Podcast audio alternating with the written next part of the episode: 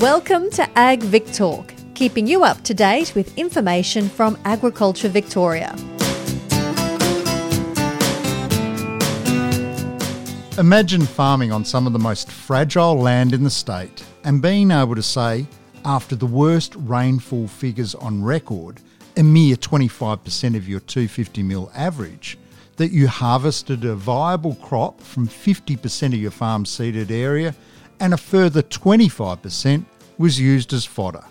It's the remarkable story of Ron and Nick Hards, who farm in the Millewa at Yurara in the northwest corner of the state.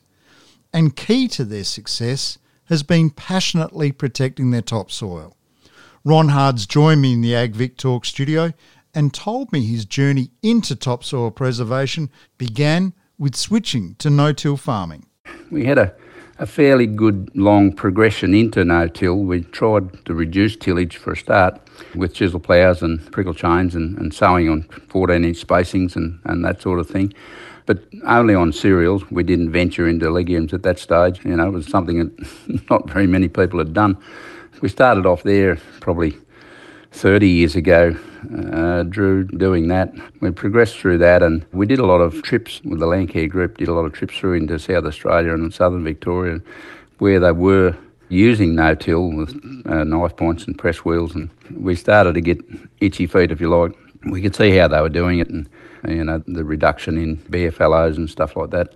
It became very attractive to us. So in about 2002, we actually changed our machinery we thought there's no point in half doing it. We would change our machinery and, and make it work. At the same time, we employed an agronomist. But yeah, that was the start. Um, we were sick of dust, BFLOs, erosion, and basically driving tractors because, you know, when you're doing a reasonable amount of tillage and BFLOs, you uh, just finish one run and you've got to go back and start again. It really was extremely expensive and it wasn't getting us anywhere. So we changed the no-till, and that of course involves boom sprays and chemicals. So did you see results pretty much overnight, Ron, or did you have to tough it out for a few seasons to start to see the benefit? Yeah, look, we did, uh, Drew. Uh, it, it took a while. I think the soil's actually got to change with you. You know, it does certainly change, becomes more friable. It certainly absorbs moisture better. You know, you can see a thunderstorm go through and there'll be water all over the stubble. Within an hour or so, it's all gone. It's just soaked straight in, and you don't have puddles in your paddock, and you know water doesn't run like it used to. It changed the composition of the soil, and and certainly opened it up, and it lets the moisture in right where it falls, which is a great advantage, I think. And uh, I'd think probably three or four years, we could see the difference. You know, we could see the crops were improving, and our control of weeds and what have you was was getting better. I suppose we concentrated mainly on cereals for about seven or eight years. We had a little go at canola for three years. The inputs in this district are about the same as anywhere else, but the outputs are certainly less, so the profits weren't there with canola, so we dropped that out of the system and moved into vetch and peas and chickpeas and lentils and what have you to get the rotation a bit longer and, and open up our farming practices. Now, we also do a fair bit of hay, as I said. So, in terms of the results that you are getting, Ron, you've had a couple of the driest seasons ever on record. And from what I understand, you were able to harvest a viable crop from about 50% of your seeded area, and further 25% was used as fodder. Could have you imagined those mm-hmm. sorts of results 30 years ago before you changed your farming practices? No, no, Drew. I, I went through the 82 drought and know exactly what that sort of situation was. And I think actually the drought last year was probably worse or lower rainfall than what it was in 82 when we, we virtually got nothing in that year. So a lot of crop didn't even come up in 1982. I think we harvested a little bit of seed off one paddock, whereas last year it was the driest on record, as I said, and one paddock actually went 1.4 tonnes to the hectare of wheat. We did harvest some barley and some oats, but only in patches on the paddock. You know, there was flats that didn't have anything on them. There was cover, but no viable crop. So, and then we used a lot of the, the vetch and and, uh, and other products for fodder with the sheep. So certainly we had a little bit of drift on the paddocks, but um, they never actually scoured out. Uh, there was enough root matter under the vetch crop to actually hold the soil pretty well in place. Even though there was some dust coming off it, it, was, it, it wasn't doing any great damage to the soils.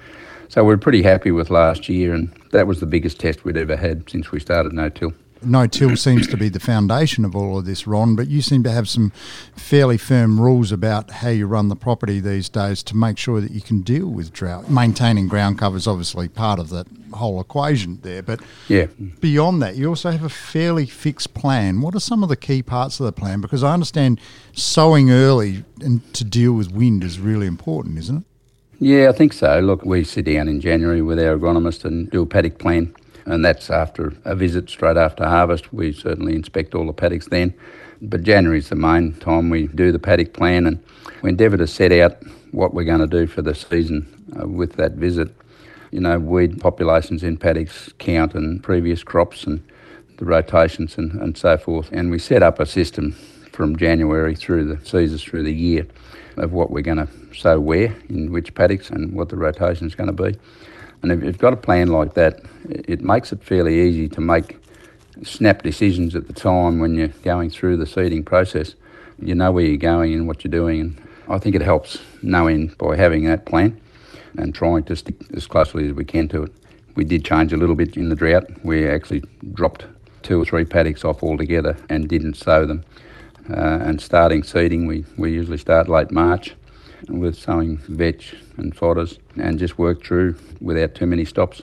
You know, it makes it easy to run the, the program, you know, when you've got a plan set out. Ron, I understand one of the other things that you've done in terms of protecting your ground cover is actually just slow down on your property in terms of vehicle speed. Yeah, I think any form of cultivation needs to be done at a reasonably slow pace. Uh, 10 to 12 k seems to be an ideal speed.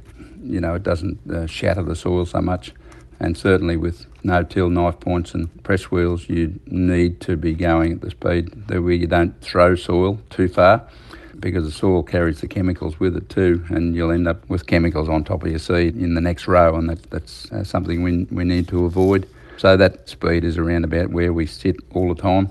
You know, we've only got one pass a year with the uh, seeder, and uh, we normally sow between the rows as well. So you know, try not to interfere with last year's stubble. So your crop actually comes up and is protected uh, between last year's stubble rows and with uh, no-till knife points and press wheels and with guidance that we've got these days, uh, you know, makes it pretty easy to do that. And I think that, that helps too. I understand sheep are also part of your mix, but it's also, I imagine, a fine line in terms of how long you keep them on a paddock when things are marginal. It is, Drew, and I think that's that's one of the little mistakes we made last year. We, we left sheep in a paddock for probably only a couple of days too long, but it did make it a bit more vulnerable, and uh, we lost a little bit of soil. But you know, in normal terms, we run the sheep very conservatively over the stubble paddocks. Usually, uh, we buy in lambs in September, October, and run them through until autumn the following year. So they're not here consistently. But you know there is a fine line between stock and cropping, and if you're trying to do what we're doing, and, and we're cropping most of the farm, you've just got to make full use of your containment areas, and that means a little bit of hand feeding in the containment areas. But I think it pays in the long run if you can containment feed for a couple of months of the year and maintain all your ground cover in your paddocks and get the crops up and moving without any haircuts with sand moving. I think you're far better off that requires very close monitoring then, Ron. If you're talking literally a couple of days, the difference between, you know, damage to the topsoil and getting the sheep off. Well, it was, uh, Drew. There was actually some quite good feed on a couple of sand risers, and the sheep insisted on staying down in the flats where the, uh, obviously the feed was sweeter. And I thought, oh, I'll just give them a couple more days and they'll clean those risers up, get the seeds off, and so forth. But they didn't. They decided where they want to go more. I can't make them go where they don't. And uh, yeah, so it, it, was a mistake, but it's a mistake you learn by. Ron, in terms of weed control as part of your plan, how does that work? Look, it's very important. That's probably one of the main things with the rotations, Drew, is to maintain your weed control. Grasses are a curse right throughout any cropping area, and if you can keep those grasses under control in your legume phases, and sometimes we might run two legumes in a row, peas and vetch or peas and lentils or whatever, however we do it, to get two grass control phases in your uh, your legume crops. before you go back into cereals. At the moment, we've got a couple of paddocks that are under a four year break. So we'll have peas and then we might follow those with vetch and, and possibly then, you know, you might go to another, even two vetch, vetch crops in a row and then an oat and hay crop that you can spray out before you cut it and get the weeds in, so you get your four year break in that way. So it's a fairly intensive system and monitoring is, is a big thing. We probably monitor weeds in paddocks three or four times a year and make sure that we know what we've got. And it doesn't take very much grass in one year if you let it seed and let it go through into another crop. It's very quick to take over, and so you've got to watch it very closely and make sure you've got it under control. Ron, you touched on rotations a bit, but how important has it been in terms of getting nitrogen levels up since turning to no-till farming?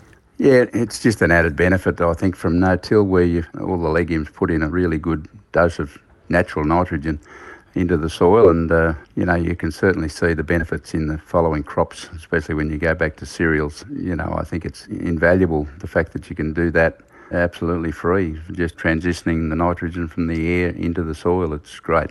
Ron, your move to no-till farming and preserving your topsoil has been a big learning curve.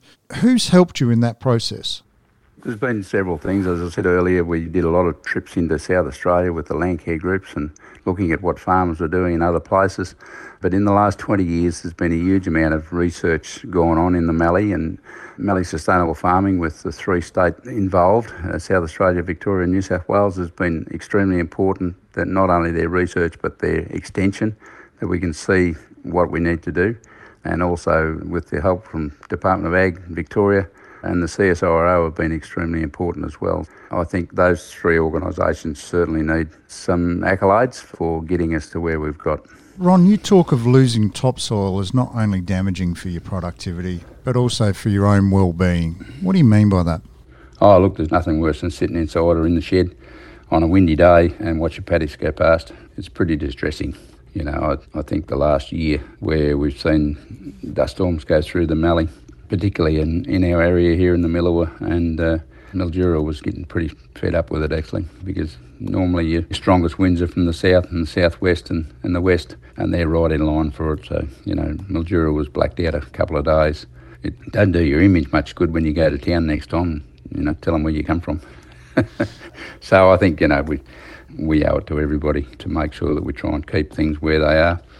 And, um, you know, you can't grow crops on soil if it's gone. You know, I think that's the, your most important, most valuable asset that you've got is your soil, and the top 10 centimetres is probably the most important part of your farm. And, and if it, blows away, well, you know, you start from scratch again. And uh, it takes a long time to get that country back, if ever, if you take that topsoil off. Ron, it sounds like you're doing a fabulous job with you and your son Nick, keeping your topsoil in place. Thank you ever so much for joining me in the AgVic Talk studio. Thanks, Drew. Appreciate your time. Thank you for listening to AgVic Talk. For more episodes in this series, find us and subscribe wherever you get your podcasts. We would love to hear your feedback, so please leave a comment or rating and share this series with your friends and family. All information is accurate at the time of release. Contact Agriculture Victoria or your consultant before making any changes on farm. This podcast was developed by Agriculture Victoria, authorised by the